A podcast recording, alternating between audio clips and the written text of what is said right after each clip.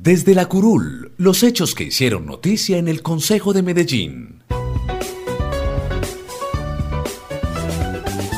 Estos fueron los hechos más importantes que quedaron registrados desde la curul durante la semana del 2 al 7 de marzo. Lunes. Nuestra única decisión debe ser trabajar por esta ciudad de manera incansable. Declaro instaladas las sesiones ordinarias del Consejo de la Ciudad de Medellín. El presidente del Consejo, Jaime Cuartas Ochoa, y el alcalde de Medellín, Daniel Quintero, instalaron el primer periodo de sesiones ordinarias del año 2021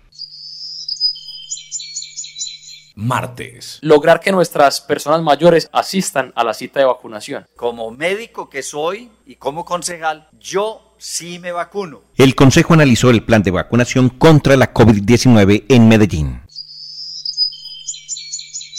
Miércoles. Para transitar en algo que es el deseo de todos y es la búsqueda de la gratuidad para el acceso a todo tipo de educación. Este debate de matrícula cero que juega un papel tan trascendental en un momento tan crítico para la ciudad. Los concejales analizaron con el director de Sapiencia la implementación de la matrícula cero en la ciudad.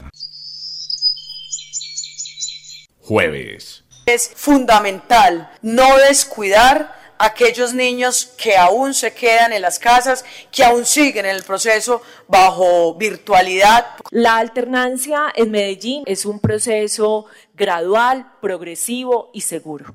Los corporados analizaron el plan de alternancia para las instituciones educativas de Medellín y su protocolo de bioseguridad.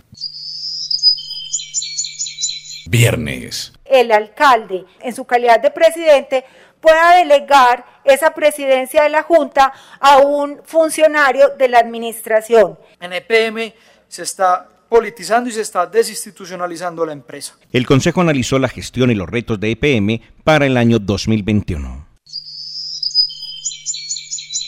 Sábado. Por lo menos llevar la tasa de desempleo al 12.9% en el área metropolitana, que es la tasa de desempleo que teníamos en marzo cuando iniciamos la contingencia económica. Medellín no puede apostarle a volver solamente al primer trimestre del 2020. La implementación del plan de recuperación económica en Medellín ocupó la agenda de los concejales el día de hoy. Domingo porque hemos logrado además tener hoy ya más de 1.800 personas que han entrado a las salas. Y se le explicó a la ciudadanía que se iba a hacer como el lanzamiento y el inicio de esta estrategia para reabrir las salas, abrir las salas de nuestros teatros. La reapertura de las salas de teatro tuvo un gran impacto para el sector de las industrias culturales y creativas y por ello el Consejo dedicó esta sesión para analizar este avance en la ciudad. Podcast Consejo de Medellín. Una realización de la Unidad de Comunicaciones y Relaciones Corporativas del Consejo de Medellín. El Consejo de Medellín somos tú y yo.